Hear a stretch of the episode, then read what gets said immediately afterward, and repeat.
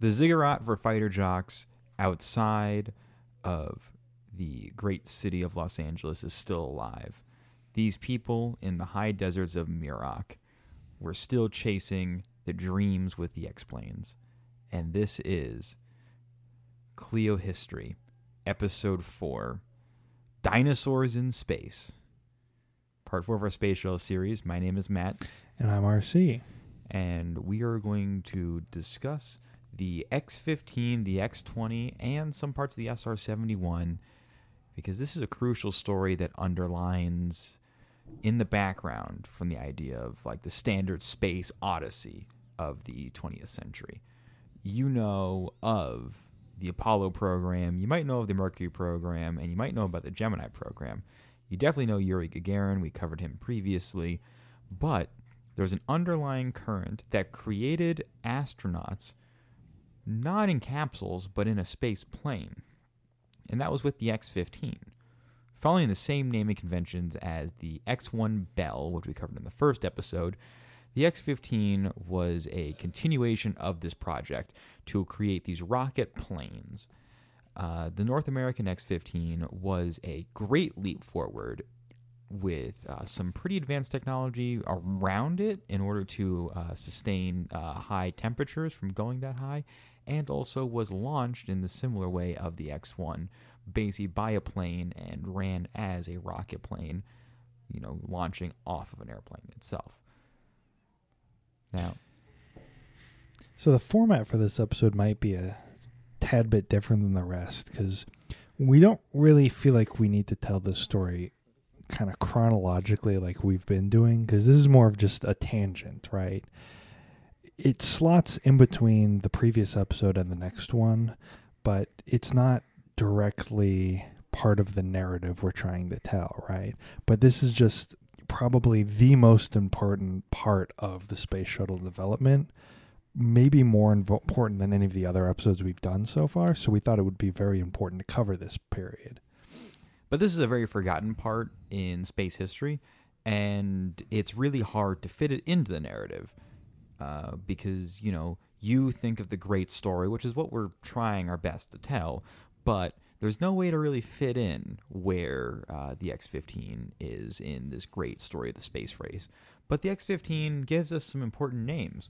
We have uh, Scott Crossfield, the first person to fly the X 15, Joe Engle, a future pilot of the space shuttle, Joseph A. Walker, the man to go the highest into space, earning two astronaut wings, which is a pretty high achievement for a man who wasn't in a capsule, and the first person to go into space twice, actually. first person to go into space twice.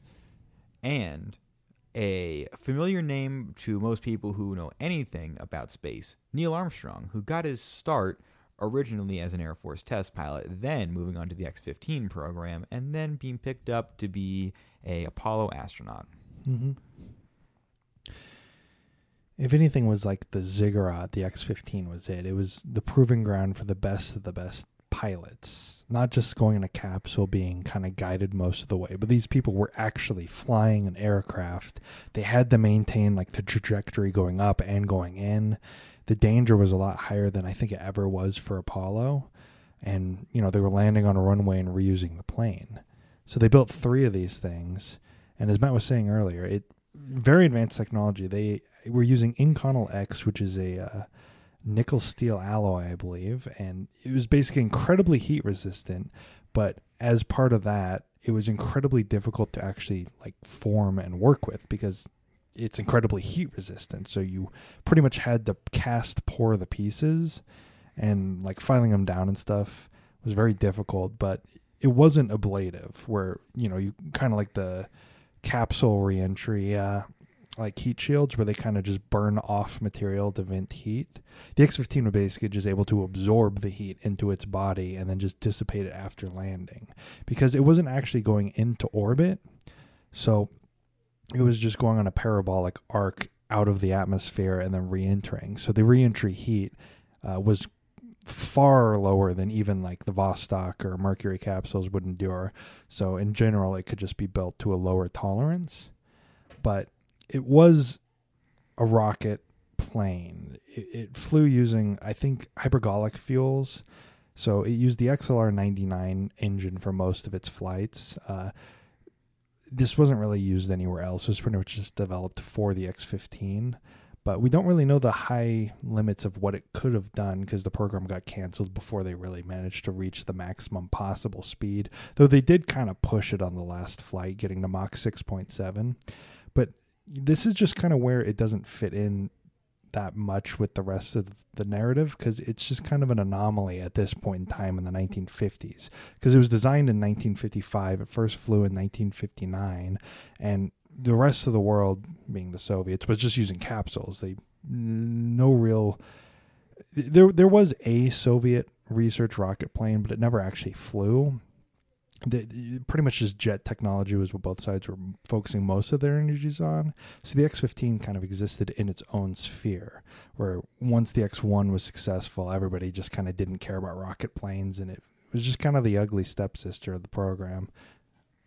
And the parabolic arch is also an important uh, thing to touch on because although the story of uh, the first Mercury launches also consists of no one going into orbit. It consists of uh, short hops into space where uh, Shepard and uh, Grissom did short hops into space, but that was it was not necessary to have a rocket do that because mm-hmm. clearly what was going on in the background over at Edwards Air Force Base in California is a space plane was being developed that could do what Mercury was doing in order to get a man into space and could potentially have gotten a man into space earliest referring back to the MISS program, but yeah. that wasn't the focus of uh, the political understanding of, from Eisenhower or the creation of NASA.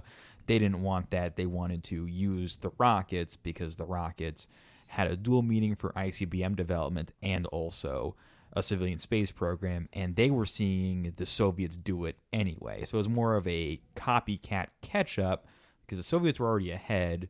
There's no use focusing all of the efforts and media into something like the X-15, where yeah. you can focus a bunch of media and create state-sanctioned celebrities in yeah. a uh, rocket launch. Also, less of a chance of them doing something wrong because they didn't have to fly it; they just mm. had to mm-hmm. sit there and uh, push bu- buttons. Yeah, which originally in the program design there was a plan. I don't think it was ever really widely adopted, but it was kind of planned out and mapped out for the X-15 to basically be put on an Atlas rocket like uh, you know the Mercury capsules were. Because the whole idea was you have the capsule and then the next logical step is just launch a space plane because you can land it wherever you know it's more maneuverable all that kind of stuff. stand it up on its side mm-hmm. strap the rocket to its belly uh, looks very familiar to not we... that yet. This is on top you Ooh. don't get to the belly yet because the whole idea was basically you just put it on top like the Mercury capsule is. It would look kind of kind of goofy, but uh, the, the whole idea was well, the you know in 1955, an elongated Nike rocket. Yes, in 1955 when they're doing the like development of Mercury and all that stuff, they're like, well, we already have the X-15 in the works. You know, it can already kind of planes are something we know, you know. So if we just throw one of these into space, there's a lot more known knowns than there are with a capsule because nothing like that's really gone up yet. But it was the uh, Vostok Yuri Gagarin that pretty much killed that program because basically they just need to do something cheap and fast and easy. And that's a that's a good point to bring up because the X-15 is an extremely expensive plane. Uh, just like uh, a div- kind of cousin in the development of the X-15 is the SR-71 Blackbird as mm-hmm. well. Mm-hmm. Uh, instead of uh, using the material the X-15 was using, it was using titanium as its body. Yeah. But uh, both of those planes, who have extremely high altitudes, extremely fast speeds, uh, are extremely expensive to develop. Completely different than the Mercury capsule, which was relatively cheap in comparison, mm. and we already had an excess of Mercury of Redstone or Atlas rockets, which we were developing as you know ICBMs to shoot into the Soviets. So instead of taking the warhead, you can put the little capsule on top. And it was a similar idea with the Gemini program as well, just a bigger capsule.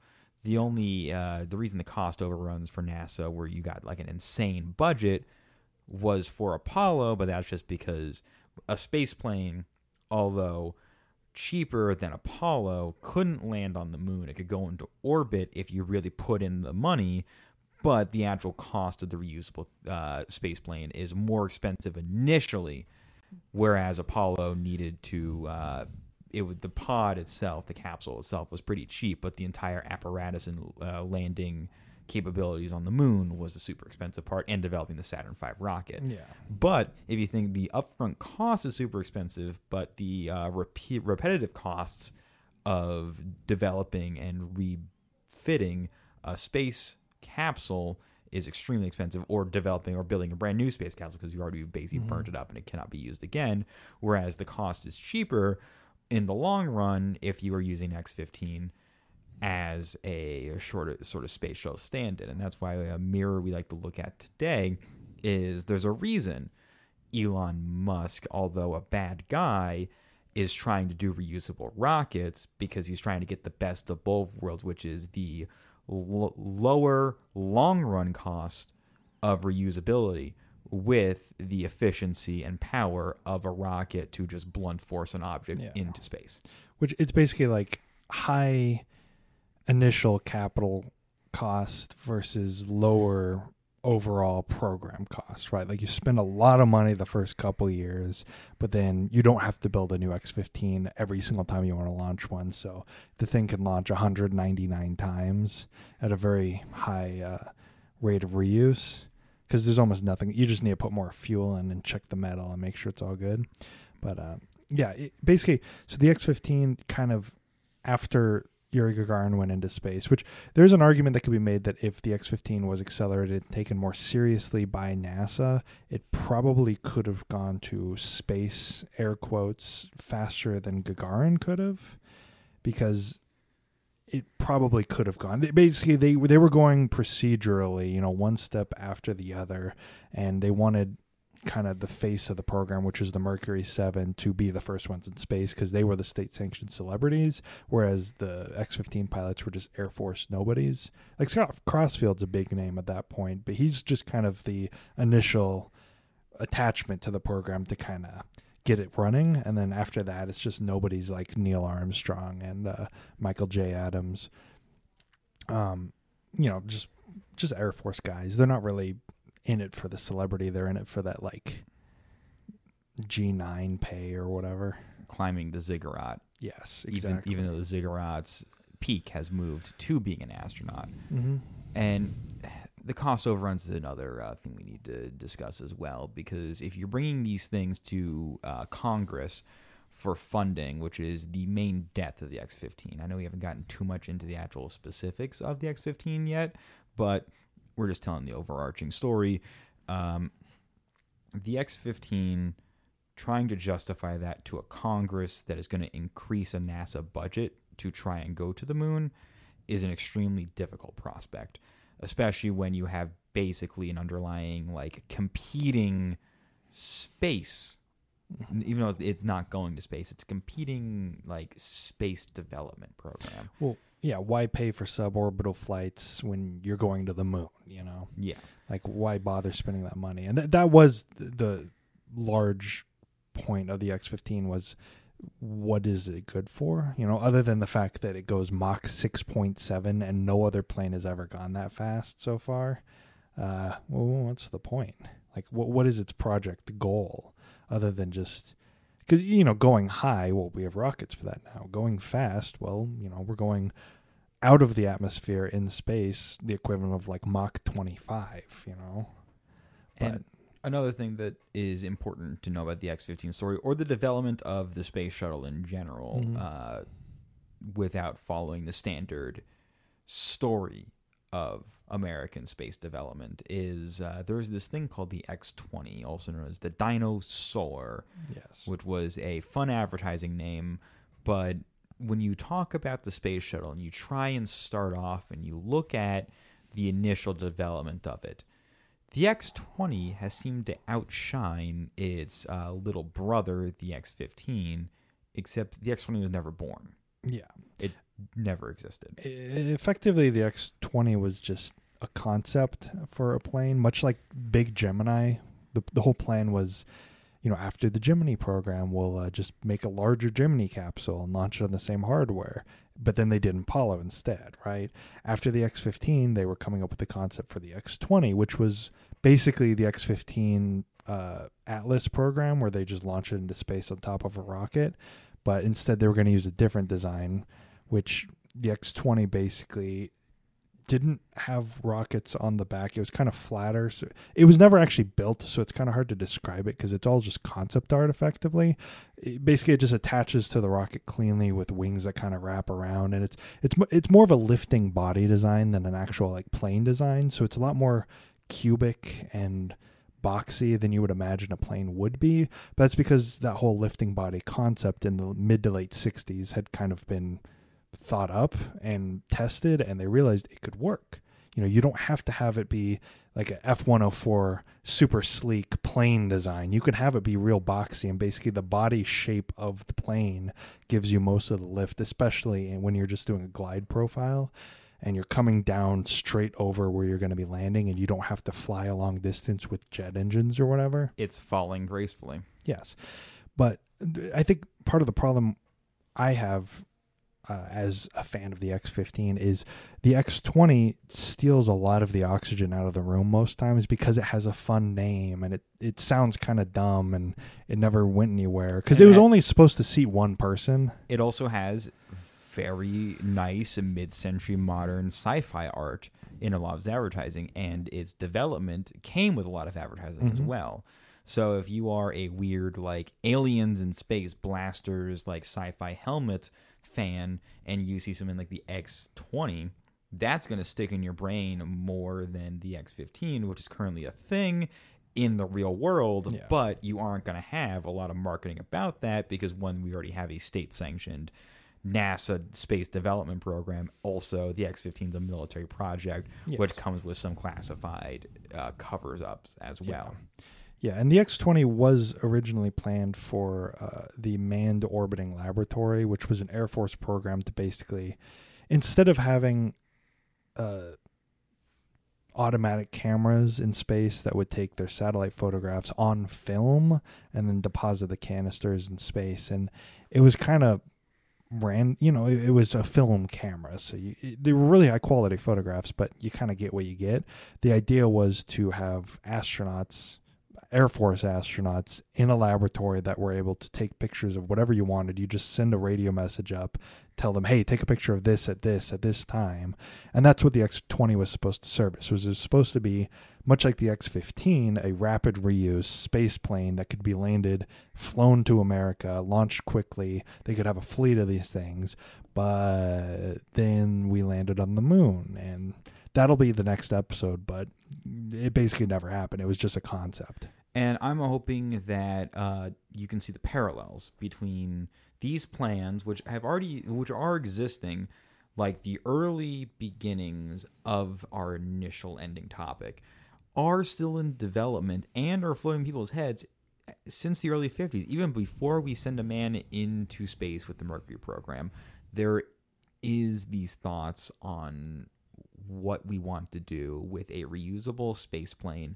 that could resupply a space station and mm-hmm. could be used for at, le- at this time defense measures but the thought would surely shift to more civilian international yeah. measures as well but basically going forward this is your reminder of any of the topics we've talked about in the past few episodes and any of the ones we will talk about the X15 is the most important for understanding the story of the space shuttle. We're we're going over very briefly today, but basically the space shuttle is the X-15. It's just an upgraded version of it. Almost every development the X-15 came up with, such as reaction control thrusters for a plane body in space, uh, re-entry computers, all that kind of stuff.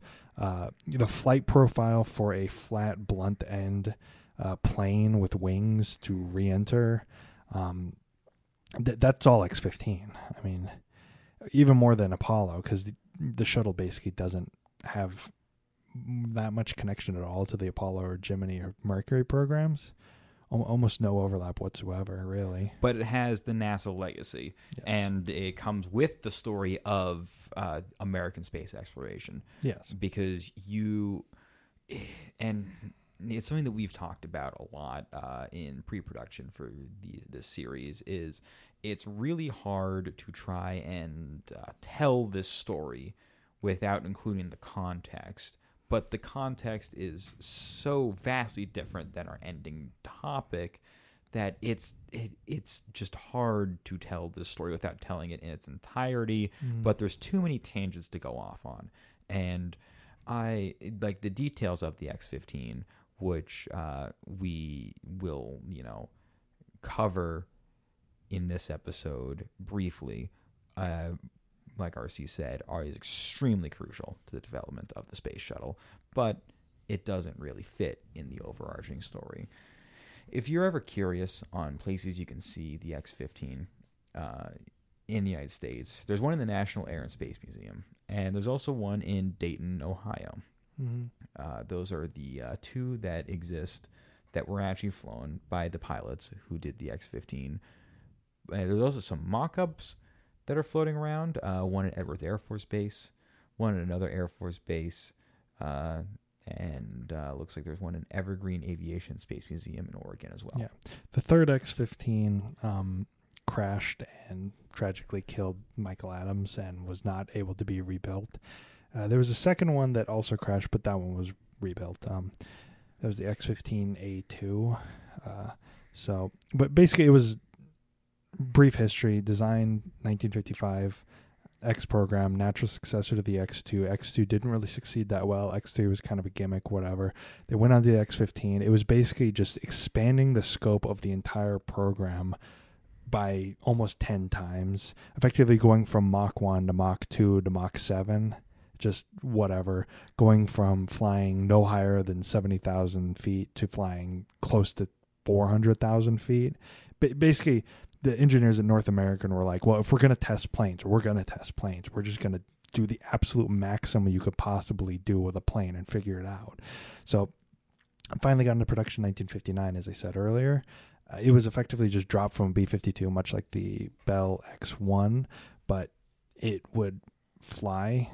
Uh, it would land. It had skids on the bottom instead of wheels because of the speeds it was landing at. It had a front wheel, but the two back skids, it would basically land uh, back up and just skid for a while until it would slow down enough to put the wheels down so they wouldn't explode.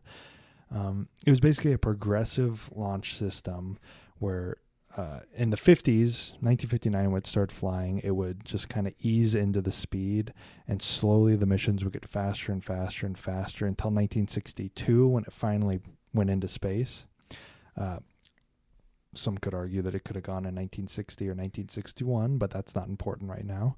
Um, yeah, Scott Crossfield was the first initial pilot. The program was broadly expanded to a few people, uh, which we've named some of them. I'm not going to name. I'll name all of them actually. Michael J. Adams, who was the one only person killed in the X-15 program. You had Neil Armstrong, who first man on the moon, also flew the X-15 quite a bit. Um, Scott Crossfield, who is probably one of the best test pilots of all time, not that well known. Uh, he competed with Chuck Yeager, as we said in the earlier episodes. Uh, William H. Dana was involved in the program. Didn't really do that much else. Joe Engle also flew the shuttle, another really good test pilot. Uh, William J. Knight, you know, he flew it the fastest. I believe. So John B. McKay, um, he also flew it. I, I, don't think a lot of these guys are very well known outside of the X-15 program is the issue because a lot of them were just Air Force, so they just kind of flew in Vietnam and then became test pilots and flew in Korea and or assumed roles within NASA but didn't actually get launched into Yes. space to be a legendary astronaut or they did go to space for, for not a very important reason because I'd ask yourself or ask a person you know to name an Apollo astronaut past Apollo 11. Yeah, like Forrest S. Petersen, who was in the Navy, flew the X 15 five times and then became an admiral. Uh, Robert A. Rushworth, who flew it 34 times, the most out of anyone in the program. He was in the Air Force. Um, nothing else really. Uh, Milton O. Thompson, who flew it 14 times. He was just a NASA pilot. I believe he just retired. Uh, Joseph A. Walker, who flew it the highest. I, he was cool. He died tragically with the uh, XB70. He was flying a chaser plane in F104 and uh, crashed into the XB70, which is another hyper advanced research plane bomber. It, first bomber to fly Mach 3. Uh, one of them was destroyed. Joseph A. Walker, incredible test pilot, incredible pilot, killed tragically, but not revolved with the X 15 program. It was a completely different death. And then Robert M. White. Um, so all these guys, names not really known, but they're all incredible pilots. I mean, you had to be to fly the X 15. Uh, you know, landing at probably close to Mach 3 because there were no air brakes. There was no real slowing down system. I don't believe there were any drogue parachutes. You pretty much just landed at whatever speed you hit the ground at. Uh, and the program actually did continue until 1968. So they were doing 199 missions over the course of close to 10 years. And they were flying right up until, you know, Apollo 8 when we actually made it to the moon. And then 1968, the program's finally canceled. Not really that much fanfare around its cancellation. Nobody cared by that point. But that does lead us right into 1968 when in the future we'll be talking about NASA thinking about what they're going to do after the moon landings in the next couple years. It's in 1968. For further context, Richard Nixon is president. Uh, there is a Apollo 8 has recent, re- recently orbited the moon. Apollo 11 it's on its way within the year, and uh, there is a raging war in Vietnam and a looming financial crisis only a few years away. Yeah, but we'll get into that in the next Episode. episode. Anyway, this has been Kleio History, episode four Dinosaurs in Space. Our coverage of the X 15 throughout this episode. And this is just only one episode of our Space Shuttle series. If you like this episode, you can leave us a review. You can share it. We are available wherever you get podcasts. We are on Twitter at Kleio History. You can email us at KleioHistoryPodcast at gmail.com. And uh, go ahead and uh, enjoy the series. And we thank you so much for listening. Bye.